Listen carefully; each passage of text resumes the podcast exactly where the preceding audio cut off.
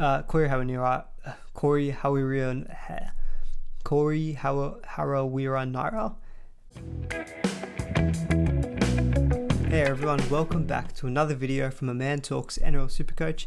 In today's video, we're going through the round 9 preview or the trade targets. If you guys like the video, would really appreciate a thumbs up and do please consider subscribing to the channel if you haven't already. My goal is still to try to try get to a thousand subscribers by State of Origin Game 1, but if you can do it by the end of the season, that would be truly amazing and I really appreciate all the support that you guys have shown so far. Um, one thing I probably should note as well that I'm going to put the audio of this video um, up on Spotify for anyone who wants to listen to that instead of watching the video.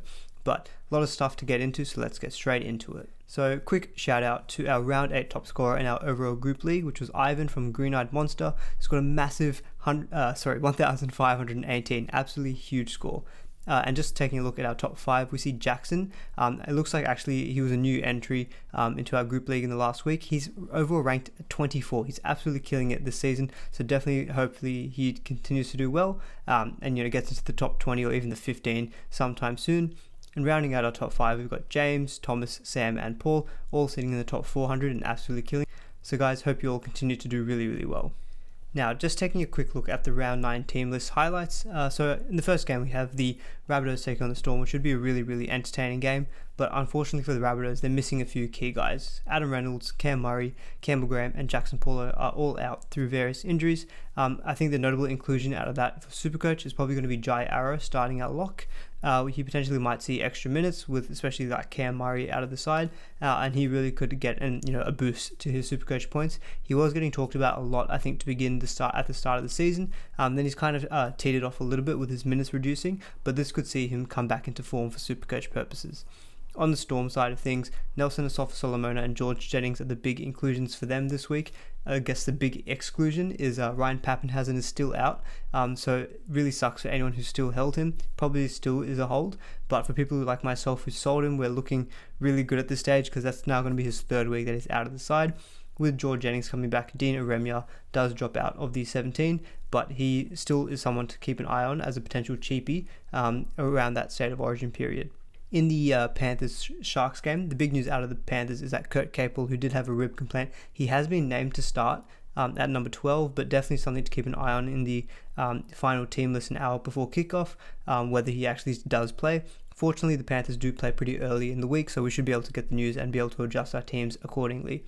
On the Shark side, I guess the big loss for them is uh, Braden Hamlin-Uele, who I think has got an ankle injury and is going to be out for about eight weeks. Um, Jesse Ramien has been named to start for them in the centres. That sees Teig Wilton move to the bench. I think Wilton is probably the most supercoach relevant player from the Sharks at this point in time, given that he's named on the bench, and I think his break even is pretty, it's not pretty high, but it's kind of above what he's probably expected to score. He's probably a good seller at this point. He's made a decent amount of cash in the Eels game, Nathan Brown, who did have that kind of serious looking hip injury, he's actually been named to start at lock, so definitely something to keep an eye on. Um, and with that news, Isaiah Papali'i is actually being named to still start in the back row. Shaun Lane was still named on the bench, so this is hallelujah for any Isaiah Papali'i owners.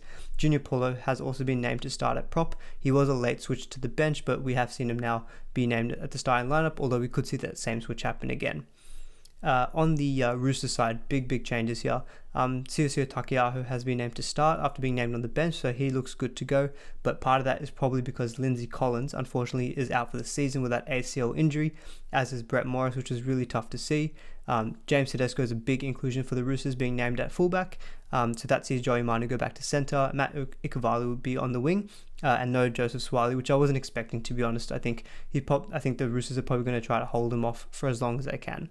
Um, another thing which I wasn't actually wary of is that um, Sam Verrills has got an eye injury, and it sounds pretty serious. It's like his a part of his retina has been detached, uh, so he could be out for, uh, you know, I think up to eight weeks if it's really serious, uh, which is going to be unfortunate given that he looked really, really good in his return and the Roosters look a lot better with a good number nine. Not saying that Ben Marschke isn't, but I think Sam Verrills is on a different level to him.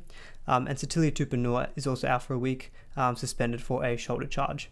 Uh, on the Raiders side, some inclusions here is Josh Papali'i has been named to start, um, and George Williams has also been named after being a really late exclusion from their uh, from their side. Um, the big out here is going to be Ryan James, who's been dropped out of the 17 altogether. Basically, probably just confirming that he has been a bit of a flop um, in terms of a you know a cash cow this season. Um, you know, I brought him into the team after he had two good games where he scored a try, and since then he hasn't done that much, and he's lost a little bit of money. So I haven't really made too much out of that trade, which is really unfortunate. Fortunately, being out of the 17 means that he's not going to change in price this week, so you can afford to hold him um, if you've got other trades that you want to focus on. Uh, for the Tigers, actually, the big news here was that Jacob Liddle was named on the bench. That's really bad news for anyone who owns Jake Simpkin. That probably suggests that Simpkin's minutes are going to be, you know, split with Liddle, um, maybe 50-30 from Simpkin to Liddle. So I think Simpkin, he'll still make a little bit of money because he's got that negative break even, but he's probably not going to be a good play in your 17 this round. And this was the unfortunate thing I think going for him is that we knew that there was going to be a bit of a risk with Madge kind of tinkering with the side a little bit. And from all reports, Jacob Liddle was doing very well in the reserve grade, so it's not a complete shock, I guess, to see him back. On the uh, Titan side, uh, Tino Fa'asuamaleaui comes back from his two-week suspension, um, and unfortunately Corey Thompson is the big out, you know, confirming with that ankle injury that he's going to be out for around eight weeks. Uh, on the Dragons, the big out for them is Zac Lomax out with that thumb injury. I think it's looking at a timeline of about four to six weeks. Really, really is unfortunate given that the Dragons draw coming up is actually really nice and this is perfect timing for when for when we'd want Zac Lomax, but unfortunately we can't pick him up now. Um, on the Warriors side, I guess the big kind of maybe not quite inclusion for them yet um, is Chanel Harris Tavita, you know, their injured uh, halfback. He has been named on an extended bench, which suggests that he will be coming back into the play, um, into the team soon enough, um, and that potentially does spell some news. you know, maybe well, we're not quite sure what that does to Reece Walsh, who has been, you know, obviously a lot of hype around him, seeing how he's performed in the first two games, and I think a few people might be considering him as a cheapie. So definitely with Harris Tavita back on the extended bench, um, something to look out for on Reece Walsh. But that kind of wraps up, I think, the big news out of Teamless Tuesday for round nine. So what again wanted to do in this video is kind of go through some of the key questions that I think a lot of people are going to be asking. I think centers once again is the forefront in terms of everyone's mind this round because obviously Brett Morris has been injured, Corey Thompson injured, Kurt Capewell has been named, but there is a bit of concern and I think people are probably looking to sell him anyway, given that he hasn't been, you know, absolutely killing it so far and he's probably going to play Origin. So I think a lot of people people would be looking to trade him soon. Um, and we've got these cheap centers who are still hanging around, like your Charlie Staines, your Simonsons, Fusitu'as, James Roberts, if you still have them. So I think the question is, who are the keepers? Uh, who are the guys that we should be getting in um, in our center wing? So what I'm going to do is I'm going to split it between the guys who play in round 13 bye week and the guys who don't, uh, because there will be some probably keeper guys who don't play round 13. So you kind of have to weigh up which one you want to go for. Now, in terms of the round 13 playing centres, I thought these are probably the most viable options to consider. So that's Bradman Best, Blake Ferguson, Maika Sivo, Jamayne Isaako, Dave Nofoaluma, Reimis Smith, Jack Bird, and Tyrone Peachey. So starting with Bradman Best, he's about 509k pretty low owned and he's got a decent average and he's got a break even of 76 so he potentially might go down in price again this week um, after this tough game against the Raiders very nice games coming up against the Tigers the Cowboys and the Sea Eagles. So he's definitely a big trade, tar- uh, trade target of mine. Maybe not this round but potentially next week as well. And I think he'll be up there in the top 5 6 center wings this season. Um, and he's probably the one I would most likely go for actually out of this list. He's got fantastic base and power statistics averaging 45 a game which is really really solid. We've seen even in last week's game against the Roosters where you know they basically the, the Knights scored four points and didn't he wasn't able to get any real attacking stats and I think he scored like 40 which if that's his floor you would probably happily take that in your center wing. And I think that nice draw coming up for them playing in the round 13 I think Bradman Best is a great trade and target for next week. But if you want to get in early as a bit of a pod move I think you could also do it this week too on the Eels boys, Blake Ferguson and Maika Sivo. Blake Ferguson, Blake Ferguson, unbelievably, is now uh, cheaper than Maika Sivo, basically because Maika Sivo's had those two huge games. Ferguson's 487k. He is very highly owned, so I guess if you're looking to kind of chase from the pack, if you're lower ranked, he probably isn't going to help that much, given that he's pretty highly owned. But you know, he's still doing pretty well, averaging 65. His base and power is also very good, scoring 44. Um, sorry, I'll also just clarify that base and power refers to your um, tackle breaking, your running, um, the general tackles, and also the meters gained, and off, also offloading. So kind of good measure of you know what you'd expect the floor of some of these center wings to be. He's got a Blake Ferguson's got a break even of 68. So again, he, he might go down in value this week, but we've seen even um, not even last week, but the week before, he scored 70 something without any real attacking stats. So we know that he is able to pump out good scores, and you know if he gets on the end of one or two tries, uh, you know he can do well. One thing I am noticing though with the Eels is that they seem to be going a lot more to the left side of their attack now um, than they were in the beginning of the season. I think obviously Clint Gutherson is a big part of that. He always sweeps out to the left, and Maika Sivo is a big, big target. And I think on the left edge as well, you know, we've got Isaiah Papali'i, Bryce Cartwright has been playing in that position.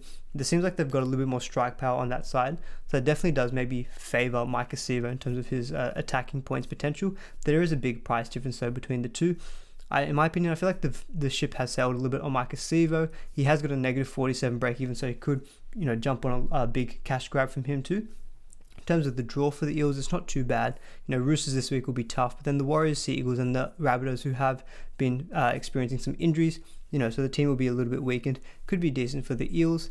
The thing with Sivo, though, I was like, I had him, I owned him last season, and he gives you these big big scores of like 150, but then he also gives you these seven pointers. Trust me, I was there for that seven pointer and I did not enjoy it. He's just too inconsistent for my liking. His base and power is a little bit down from Ferguson at 37, so he's a little bit more reliant on scoring those tries, which I think he probably has a greater tendency to get now that the Eels are moving, you know, playing a little bit more to the left based on my eye test. But I still don't think Ferguson or Sivo are two guys I'm really going to go for. I'd prefer Bradman Best to those three uh, out of those three. Jamayne Isaako again has come kind of come to consideration given that he's had that massive, massive score last week, but he has shown also that ability to go low. And I think with the Broncos, he, you know, he only really I've seen him do well in the easier games. I think he scored 100 against a pretty relatively easy opponent, but we saw in that stretch against tough, uh, tougher opponents recently, he's getting scores around the 30s to 35s. Uh, you know, his base and power is 36, so you'd kind of expect that to be his floor and I think he sometimes uh, flatters to deceive with these really big scores. Now they do play the Cowboys and then the Sea Eagles, which I think is a pretty decent two-game stretch. So you know, with a break even of two, he could be a nice little uh, quick cash grab. But I think long term, I probably wouldn't be looking to hold him. Um, but he will play in round 13, obviously, as all of these guys will, so he can be handy there. I just look at those two games in round 11 and 12, which is against the Roosters and the Storm. Um, and you know, I'm not too enthused by that, knowing that he could really easily get like a 25 to 30 in those games. David Nofoaluma, 526k, 9% owned. Uh, me being one of them owners, uh, I brought him in a couple of weeks ago, and he hasn't really, you know, set the world alight. He's got a break even of 102, so I don't think you know you really have to jump on him this week. He probably drops below four, uh, 500k um, with that high break even, but I really like his base. You know, 44 base and power is really really solid for a center wing. They just don't seem to be going to him as much as they used to do last year. Um, part of that's probably down to his centers and also the halves that he's playing with. Uh, but hopefully, if he's able to jag a few more attacking stats and you know be used a little bit better by the Tigers because he is a real good strike weapon for them, hopefully we'll see his points go up uh, soon enough. He probably has the best draw out of any of these centers. Titans, Knights, Warriors, and Dragons. I think is a really good month ahead. So I think you know I kind of banked on hopefully him being able to get those attacking stats. It hasn't come yet, but I think Nofoaluma is probably still a decent trade in target. Um, you know, if you want to jump the gun, you can get him this week, but you probably will have to cop a bit of a price hit as his break even is very high. Now, Reimis Smith, that he's the thing that stands out the most with him is that negative 60 break even. Uh, you know, 466k, so he's probably going to go up well above the 500k mark. Um, and he's playing with the Storm, who you know are one of the best attacking teams in the comp. The thing I don't like about Reimis Smith though is that we've seen him go like really, really low, under 30. It's only in these games that he scored like, well, he's got back to back tons now because he scored two tries and then three tries. He's not going to be able to keep that up all the time, in my opinion. And I don't view him as like a season keeper. And the way that I usually prioritize my trades, especially with center wings, I just want to bring guys in who I think I'm going to be able to just hold for the rest of the season and not fiddle around with it too much. Um, and I don't see Reimis Smith in that category, to, my, uh, to be fair. The draw for the Storm isn't too bad. You know, Rabbitohs, Dragons, Raiders, and Broncos. Broncos game in round 12 was very, very juicy. Um, so I don't know if I'd be wanting to go there myself, but you know, I think he still be could be a decent uh, trading target, but probably not personally for me. I think he's a little bit too reliant on scoring the tries to get those big scores compared to like your Bradman Bester and Nofoalumas, who've got a little bit better floor, um, and combined with those attacking stats, can probably have a little bit more upside. The thing was that the thing with them is that they just haven't shown that yet this season compared to Smith. Now, Jack Bird, I've got here, um, you know, 437k. He's got a really high break even of 98. What I do like about Jack Bird, though, is his draw. You know, Bulldogs is a great game this week. Storm, yuck. But then Sharks and Tigers, I think, are, are great games. You know, three of those four games, very, very, um, you know, conducive to big center wing points. He just hasn't really shown it at this point in time. He's got pretty decent base and power of 40, um, and he's, he's actually pretty well owned compared to some of these other guys. You know, 12% versus even like a Peachey, a Nofoaluma, a Isaako you know that's uh, surprisingly that's higher because um, he hasn't really shown the capability of getting those big scores yet with an average of only 50. I think it really depends on how much you bank on him getting those attacking stats. Potentially now that Zac Lomax is out of the side, they might just try to direct more of their attack to uh, Jack Bird's side. Um, so I think you really have to. I think with Jack Bird, I think you have to be seeing it more as how do you view the Dragons uh, with these easy games coming up, and whether that will profit Jack Bird. I personally won't go there myself. I think he's also got a little bit of injury history. Um, so yeah, I just don't think I'll be going there. I think I, I would view Nofoaluma and Best probably as better trade in targets. Finally, a guy who I probably am considering a little bit more seriously is Tyrone Peachey. 529k, he's shown that ability to get really, really big scores because he is pretty integral to the Titans attack. He has been named a lock this week, which is a really good sign. I think there was some talk that he might potentially be moved to the centers given Corey Thompson's injury, but we see that he's still named at lock, which I think is better for him moving forward. He's got center wing, uh, second row forward dual flexibility, which does work in his favor, averaging 66, which is very, very solid. And his base and power is actually the best of the bunch here at 47. Part of that probably also because he plays in the forward, so his base is going to be a little bit higher. And he's got a break even of 31, which is very, very achievable. And the Titans draw is quite nice. West Tigers is good, Panthers gross, but then Bulldogs and Sharks, I think really good games. And Peachey, we saw even in that first 20 minutes against the Broncos, you know, he can rack up a few attacking stats, force dropouts. You know, he gets his point in points in a variety of ways.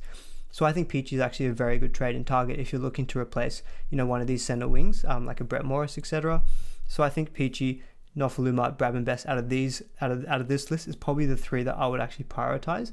Uh, and I think there's a good argument for Peachey to be the pick of the bunch, given that they've got that good draw, plays in round 13. There potentially is a uh, he might potentially play Origin now that Cam Murray's gone down with that injury, but I still think Peachey's probably behind in the pecking order. So I think Peachey's a pretty safe play for the round 13 and beyond period. So I think Peachey is actually quite a good uh, pickup for this week. So the next little bit, I actually wanted to talk about centers who don't play round 13 because I understand some people, obviously there is, you know, a, quite a large percentage of the supercoach population who are focused on overall and wanting to, you know, improve like their position and cover the round 13 byes. But I think some people are probably less fixated on that and maybe just want to be looking at, you know, just other center wings. And I think that's there's some validity to that. It really comes down to whether you think that these guys who don't play in round 13 are going to score more points in their four games up until round 13 versus the guys who do in their five games. But I think there are some definite, definite centering keeper uh, tier players uh, who don't play in round 13 and play Origin, which is probably part of the reason why they're playing Origin in the first place. So the first one I've got here is Val Holmes, 603k. He's actually he's pretty expensive now.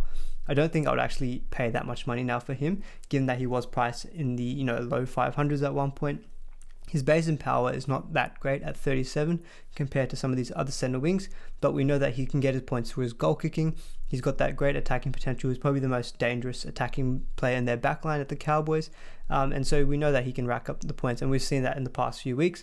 And he's got a great game against the Broncos this round. So I think if you really, really wanted to lock him into your team, now is a great week to trade him in because he's got that really good game. The Roosters next week is tough. Knights and Warriors, I think, are still decent. Just be wary, obviously, that Holmes is probably likely to play State of Origin, so he's going to miss round 13 and probably also miss the round um, uh, round 17 bye week as well, state of, uh, through, through state of origin. So if you factor that into your thinking and you think that his points can outweigh those guys who do play in round 13, I think he's still a very good pickup. I personally won't be because he's priced pretty expensive, uh, above 600k. But I think Val Holmes will probably be a center wing keeper move, uh, down the track. Definitely someone I'll look to bring into the team, probably post round 13. Another guy who might go into that category is Daniel Tupou. I think he presents a lot, lot better value than Val Holmes.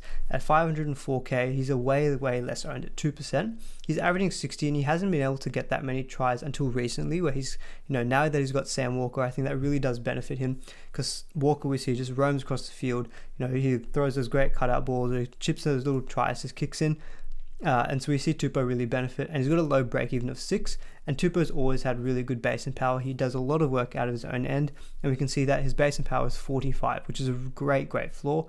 If you combine that with the potential for more tries and attacking stats, his average is probably going to go well beyond the 60s and more into the 70s. And I think that makes Tupou uh, a center wing keeper. I do think that he will play Origin I know that there's some talk about potentially uh, Brian To'o taking that wing spot. I think Fittler, in my opinion, will go for Tupou because he's got the experience. He's got that old club combination with Latrell Mitchell, and I think Latrell's probably going to play centre, um, probably left centre, and Tupou left wing. Uh, and Tupou's good under the high ball. So I do feel like Tupou is going to play Origin, but uh, you know, if I think if you're less concerned about that and you really want to go for banking the points, The Roosters draw coming up is very decent. Eels this game, uh, Eels this week is tough, but then the Cowboys and the Broncos, two fantastic matchups. Raiders have shown that they have that capability of leaking points as well. So I still think that game against the Raiders is still decent for Tupou. So I think Tupou could actually be a better, in my opinion, is probably a better pickup than Val Holmes, given that he's 100k cheaper and less owned at this point in time, uh, and he's probably let, uh, set to go up more in value with that break even of six. So Tupou is definitely someone I would consider a centre wing keeper, and definitely someone I think you should try to get into your team. For me, potentially I don't know if I will because I am trying to be maybe more focused on the round 13 players, but maybe this is something I have to consider more that I should just be less fixated on that and just go for the season long centre wing keepers and I think Tupou falls into that category.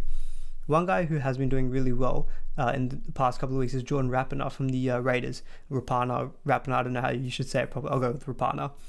551k with an ownership of 7%. He has been knocking out some big scores, but I just don't like how reliant on try he is, on tries he is. He's got a base and power of 40, which is actually decent. But I think last week he scored a double, he had the goal kicking, and he still only scored 67. You know, compare that to like your Tupou. If I saw Tupou get a double, I'd probably be thinking he'd get into the 90s, right? That's the kind of thing I want to see from my center wing. Uh, but Rapana doesn't really enthuse me that often. Oh, sorry, doesn't enthuse me that much. The draw for them is okay. Knights and Bulldogs in the next two games is is decent, I think. Uh, Bulldogs actually is well, it's a great game. But then Storm and Roosters, and then doesn't play in round 13. It doesn't really interest me. One thing I have seen with the Raiders though is that their draw actually from round 14 onwards is really, really, really good. Um, I can't remember the exact matchups, but I do know, I do remember that it was really nice. So Rapana, I think is probably someone I would be willing to forego up until round 13 but Raiders attacking players from round 14 onwards, I think, is a good way to target them. So definitely not someone I'll probably be looking to trade in myself uh, from this round. Dan Gagai, uh, 504k, 4% owned. He's got a break even 69, and you know I do think the uh, Rabbitohs attack will suffer a little bit. You know without Reynolds, without Cam Murray, who's really integral to their attack. So I don't know if the attacking stats are going to be there for Gagai and also Alex Johnson, who I've gotten to the um who I've got in this um list here. Uh, the good thing with Gagai is that given he plays in the centers, his floor is a little bit better. You know, he's got a base and power of 46 compared to Alex Johnson's, who's here is 26. Um, and the draw for the Rabbitohs is pretty tough in the next uh, month or so. You know, the Storm this week is really difficult. Sharks next week is good. But then Panthers and Eels, you know, two really great defenses. So I personally won't be going for guys like Dan Gagai or Alex Johnson. I think that draw plus the tough, uh, well, plus the lack of playing in round 13 really doesn't enthuse me with these guys. And I think there's guys who, at least if they don't play in round 13, have got a lot better draw coming up. The last guy I actually want to kind of touch on is Jesse Ramien from the Sharks. He's 466k. He's definitely a pod at 2% owned. He's got actually the base, uh, best base and power out of the bunch here. Um, getting 60 points um, in base and power, which is fantastic base. So he could really be a good pod in that kind of mid-range center wing category if you don't want to get quite into that 500 plus mark. Uh, the Sharks draw is pretty tough for the next two weeks with Panthers and Rabbitohs, but Dragons and Titans is good. But then obviously they do buy in round 13, so I think you really, really have to be banking on him getting some tries combined with that good base and power to really, I think, get the points difference, you know, compared to some of these other guys like a Daniel Tupou to really make it worthwhile. So I probably won't be going there myself, but I have seen him kind of thrown around um, as a decent option, and especially in that mid-range category, he's probably the best of the bunch. Like I'd probably pick him up over a Jack Bird, to be honest. But out of these non-round 13 playing guys, I think Val Holmes and Daniel Tupou are the two guys I'd really be looking at, and Tupou especially, in my opinion. So the le- next little part I wanted to talk about was Isaiah Papali'i because he just keeps getting these massive ton scores and rubbing it in our face. Um, is he a must-have? I'll just no one's really a must have, I guess, in this game, but he's showing that he's really irresistible at this point in time. He's 760k now, so he's super expensive, and he's owned by 24%. And looking at the trade statistics, I know that's going to be a lot, lot higher. You know, averaging 89. He's got fantastic base, actually. I think in his last game, uh, last week, he scored 73 points in base, which is just ridiculous. His average base power is 67. So if you know you're getting a floor of almost 70, you know you take that any day of the week, and he has shown that ability to get tries. I th- I mean I put on Twitter saying that oh should I just bite the bullet and get him because I can actually afford him in one single trade. I feel like now that price though is just really expensive, and I don't know if I can go there myself, especially when I know I can get guys like Angus Crichton, who's two almost 200k cheaper. He's probably averaging maybe 15 points less, which I guess is a lot and Crichton, I guess, won't play round 13. But I think there's still probably better value options. I think he has shown that he's probably a, he's a fantastic pickup. I don't think he's a must-have, and I don't know if I'd actually go there myself now. I think that price is a little bit out of the um, out of reach. The problem is his break even is 67, so he's more on, like more likely to actually just meet his break even and hold that value. But hopefully, fingers crossed, if he stops going over for try line, um, stops getting over the try line, stops getting attacking points, stops setting up tries. Hopefully his price comes back down, and hoping I'm hoping that maybe I can just pick him up at round 12 or round 13. I would actually probably look at maybe even like a Ryan Matterson um, instead. You know, same team member is going to go way down in value because he's got a really high break even. Ryan Matterson's going to be almost 200k cheaper than him probably soon enough and way, way less owned. And we know Matterson is a proven gun. He just obviously has that injury concern with his concussion history. But Matterson also plays round 13. Don't expect Matterson to play Origin. So I think that could be a really pod move to go with Matterson compared to like Isaiah Papali'i. So uh, long story short, I don't think Papali'i is a must-have. He's a very, very nice luxury trade, and I think if you can afford it, um, I can afford it. I don't know if I'm going to do it though myself. In terms of the other front row forwards, you know, Payne Haas and Tevita Pangai Jr., I've spoken about them uh, quite a bit in the past couple of weeks. I still still think they're very, very good trade targets. Tevita Pangai Jr. has had a great fortnight, scoring 71 and then the 100 uh, in the week before, and he's got a break even of 33, so he's probably going to go you know up in value again. So he's still a good target, I think, for this week. He's shown good upside, and I actually quite like the Broncos draw. Uh, well, sorry, actually, I said with Jamayne Isaako, the draw is not great, but for forwards, I think the draw is less important. And with Tevita Pangai, we saw that even in tough uh, matchups, I guess, even against like Dave Fifita, he has that ability to still score good points. Uh, and Payne Haas is a set and forget front row forward. Although with Payne Haas, I'd actually maybe argue that Tohu Harris is a better play, uh, better buy, given that Payne Haas is probably going to play Origin, um, so he's going to miss at least two games from that. Whereas Tohu Harris is just going to miss the one bye week in round 13, but he's set and forget. Um, so I'd actually maybe prioritize Tohu Harris if you've got the right dual players.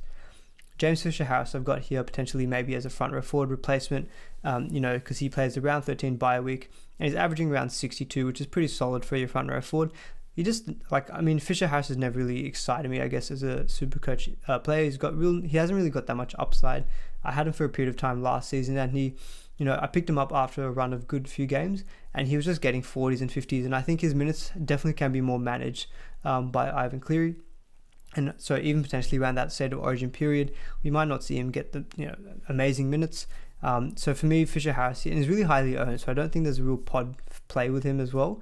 So personally, I don't know if I'll go with Fisher Harris. I think there's probably better options like Tevita Pangai Jr. I'd rather pay the 50k for Tevita Pangai and know that I've got that potential upside.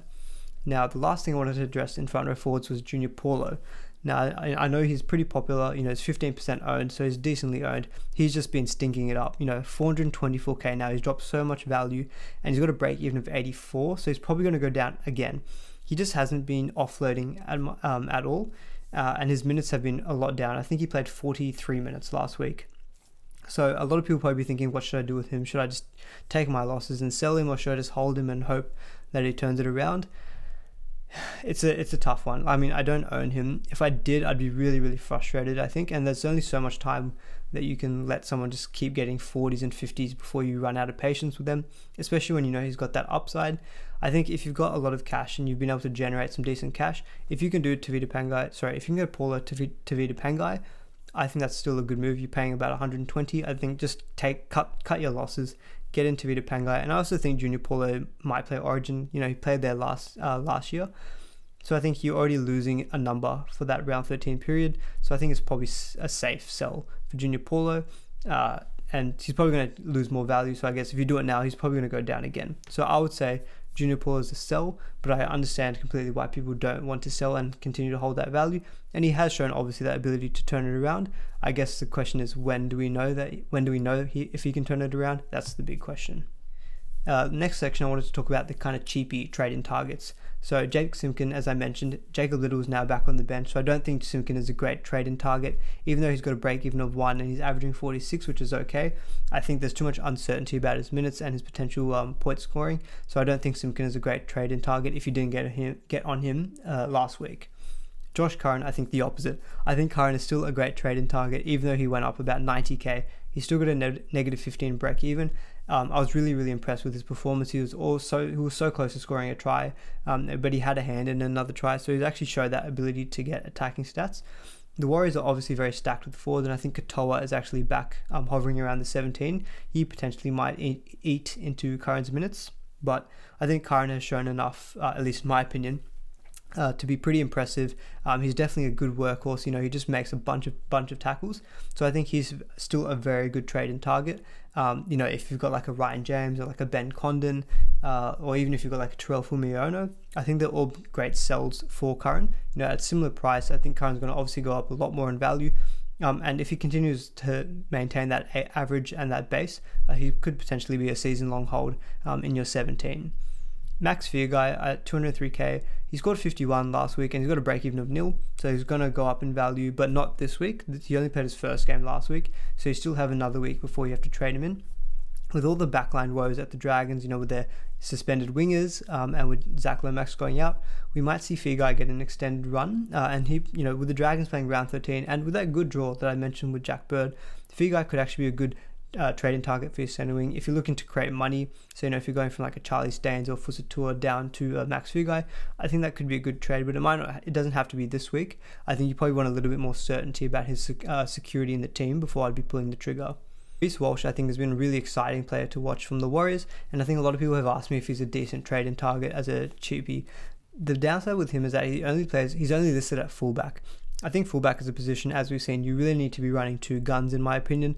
I think you need like your Guthers, your Turbos, your Pongers, your Teddies, um, your Papenhuyzens when he comes back. I think there's too many points to be sacrificing in that position if you go with like a Reece Walsh. Um, unfortunately, he doesn't get that dual position flexibility, um, and you can put him in your 5'8.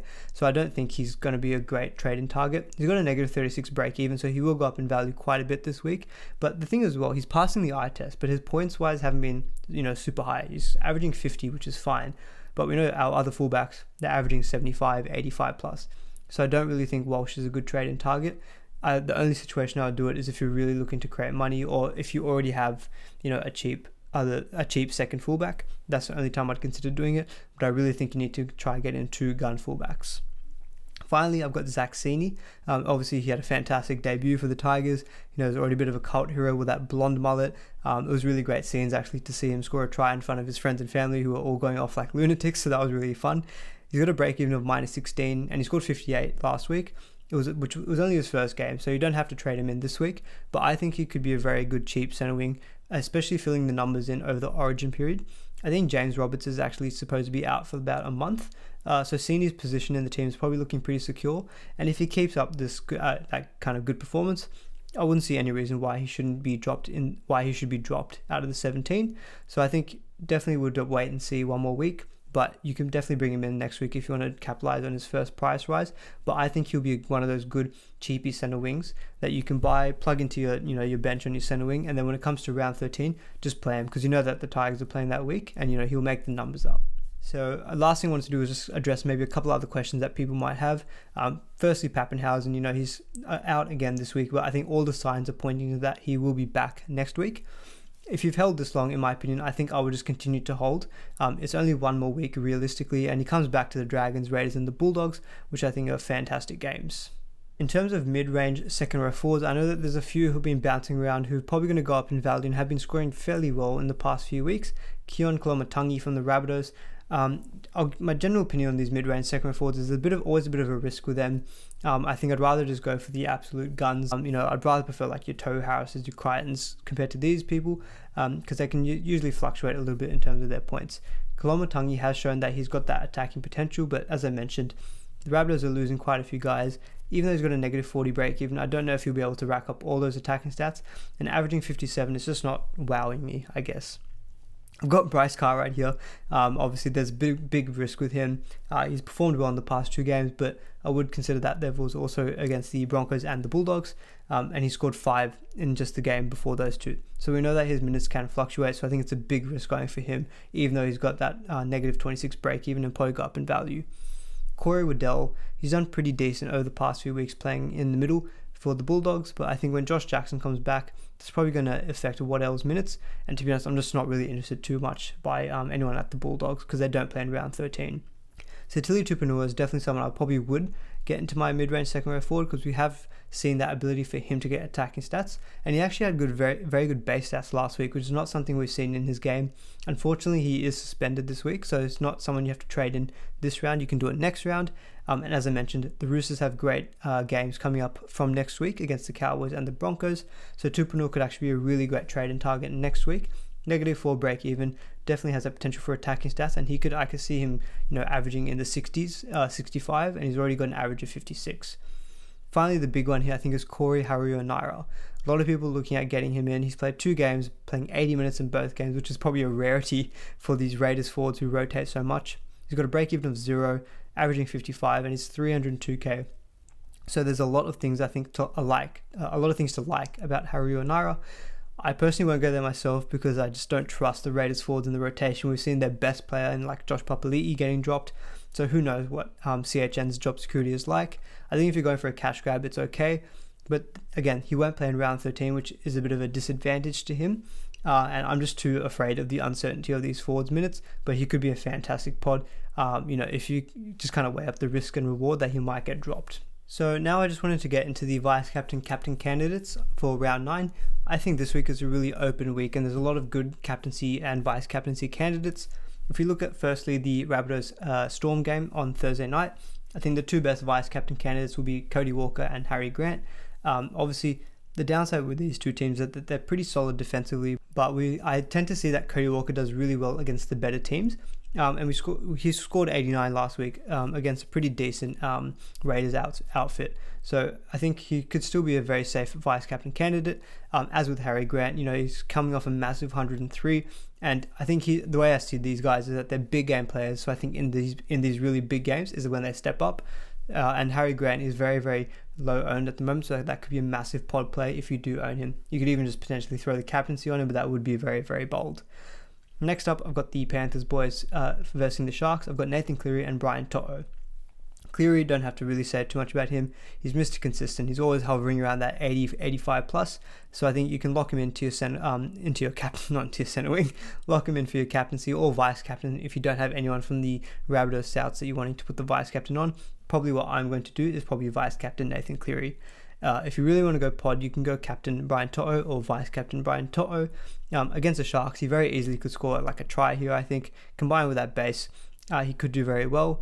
Uh, so I've actually got the numbers down here incorrect uh, with round eight points. I've got 153. He didn't score 153 last week against the uh, tie, um, against the um, Sea Eagles. He's got 100 plus, but still he could get 153. Uh, who knows? Dave Fifita, I think, is going to be a very very popular captain. Hopefully, I wouldn't let last week put you off in terms of him only scoring the 66. If that's his flaw, you know, it's not the worst. And he's coming up against the Tigers. They're the fir- they're the worst team at defending edge back rowers. Um, and Fifita has shown that he very easily can score a double. And I think in games where he hasn't scored, uh, I think he's been alternating between scores, scores sub 100 and then over 100. So if you follow that trend, he's probably going to go for 120 plus this week. So I think Fifita is going to be a very popular captain. Uh, probably the one I'm going to go for when I think about it. I'll probably go vice captain Cleary uh, and captain Dave Fifita. Uh, one other good candidate, I think, which is a bit more pod, is going for Tevita Pangai Jr. You know, Broncos versus Cowboys. That's always a bit of a, you know, that Queensland derby. So there's a bit of that X factor about him. And Pangai probably want to put in a good performance.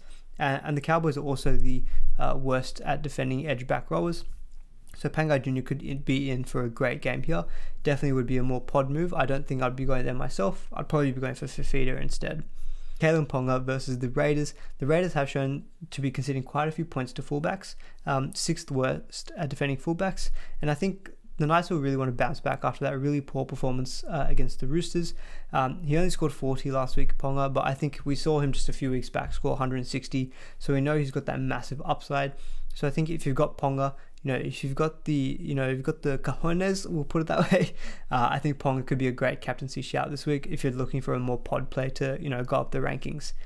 Finally, someone who I think is going to be a really serious captain candidate is Tom Trbojevic, and I'm definitely going to be watching behind my couch, being a non-turbo uh, owner. Coming up against the Warriors at home, I think it's his 100th game for the Sea Eagles, so it's a big milestone game for him. He's probably going to want to do well. The Warriors have been the sixth worst at defending fullbacks, um, and we saw Tom Trbojevic get 68 points against the best team in the Panthers. If that's if that's his worst score, he's probably set for 100 plus against the Warriors. So I think he's a fantastic captaincy shout. And if I owned him, I'd actually probably go Captain Turbo. So for the final part of the video, I thought I'd just go through the break evens of all the teams as I normally do, but I won't spend too long in this section. For the Broncos, probably one guy I would touch on is maybe Jesse Arthurs, uh, who could be a decent center wing cheapie. It's 270k, but he's got a negative 18 break even because he put in a pretty good performance last week, scoring a try. So definitely no, no need to trade him in this week. I think it was his first game. Um, I will just wait and see how he performs this week as well uh, before looking to bring him in. But I think there are probably going to be better cheapy centers that I'd go for, like a Zac Cini, uh, in all in all fairness. On the Bulldog side, to be honest, I'm not really interested uh, in anyone. I think maybe Corey Waddell with a 19 break even could be decent, but no, I don't think I'll be going anywhere. Um, going with anyone, sorry, from the uh, Bulldogs. On the Raiders, Tom Starling's got a negative five break even, so he could go up in value. Well, he could, he wouldn't, he will go up in value.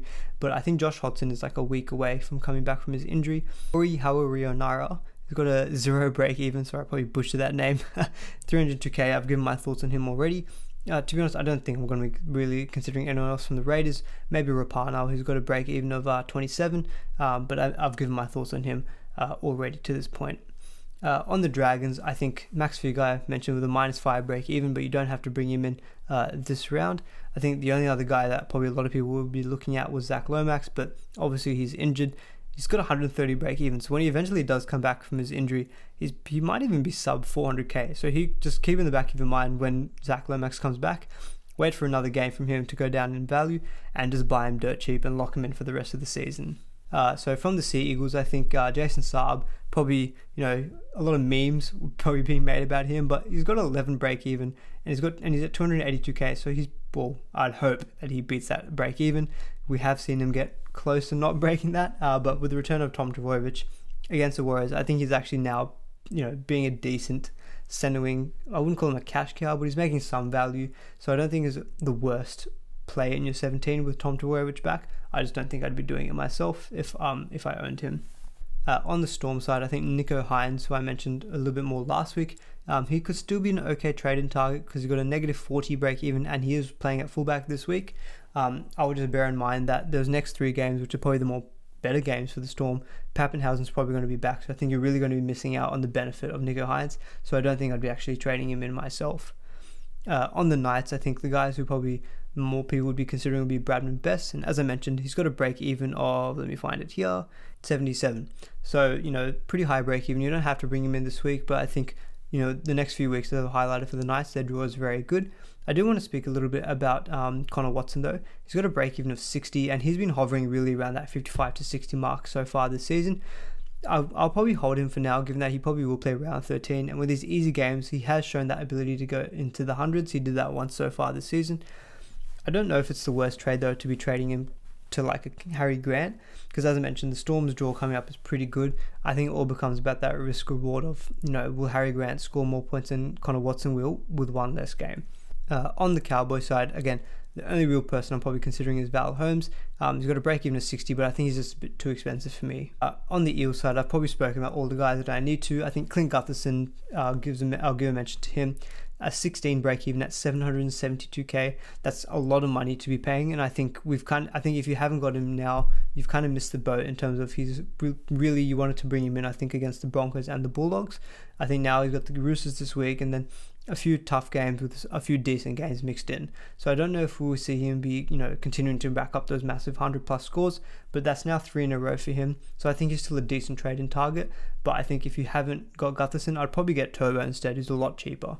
Or or even Ponga.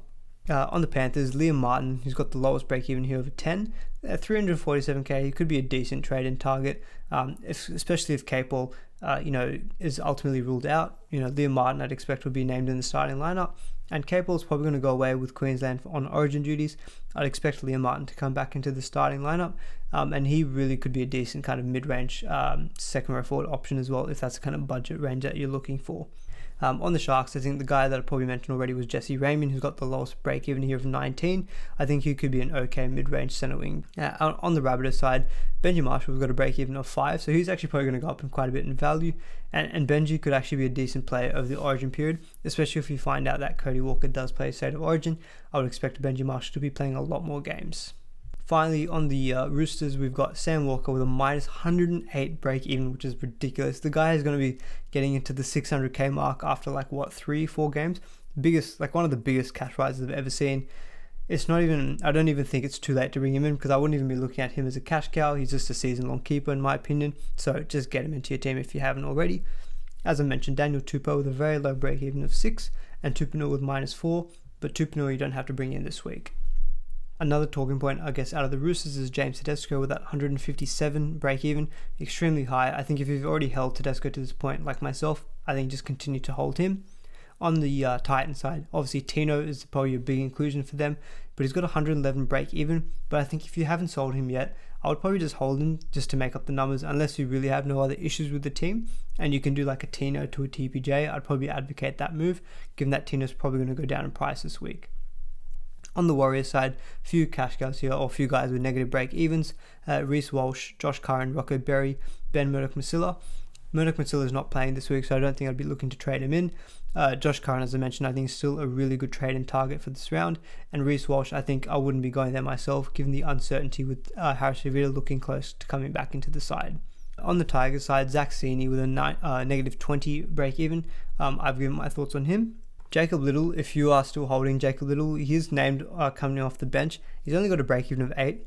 So I think just keep him in your team, I think, and he'll probably go up a little bit in value. And then you could probably just uh, trade him out if you're looking to squeeze as much cash as you can out of him. And finally, a guy I want to mention the Tigers who I haven't spoke. I spoke about in the past in the uh, early earlier rounds, but not so much in the past few weeks. Is Adam Doueihi. He's got a break even of 90. Definitely something I'd be monitoring because I think the Tigers draw is still pretty good um, in the next month or so. And Dewey could be a super, super pod um, at 5'8. You know, I spoke about him a lot as pod, given that he, at one point he had a three round average in the 90s. Um, and he's really passing the eye test for me um, in real life football. So I think Adam Dewey could be a great pod in your 5'8 if you're looking to maybe you know target round 13 play, uh, players. You know if you're looking to do maybe move on Josh Schuster to really nail your round 13, I think Dewey could be a great pod in your 5'8. Alright guys, that's the round 9 trade target slash preview. Bit of a longer video, but there's a lot of stuff that I wanted to get out there. And moving forward, I'm probably going to be sticking to this two video format uh, where I do the trade targets um, and then the roundups. I think it was a little bit difficult to do the team list captains and then the trade targets as well, just with my schedule. I've got a I've got a new job actually coming up, so there's going to be taking up a little bit more of my time. But hopefully you guys like this format. If you did, would really appreciate a thumbs up on the video and do please consider subscribing to the, chan- to the channel if you haven't already. Uh, as I said, the goal is to try to get to a thousand by State of Origin Game 1. Really appreciate all the support that you guys have shown so far, um, and I really, really appreciate it. But until then, see you guys in the next video.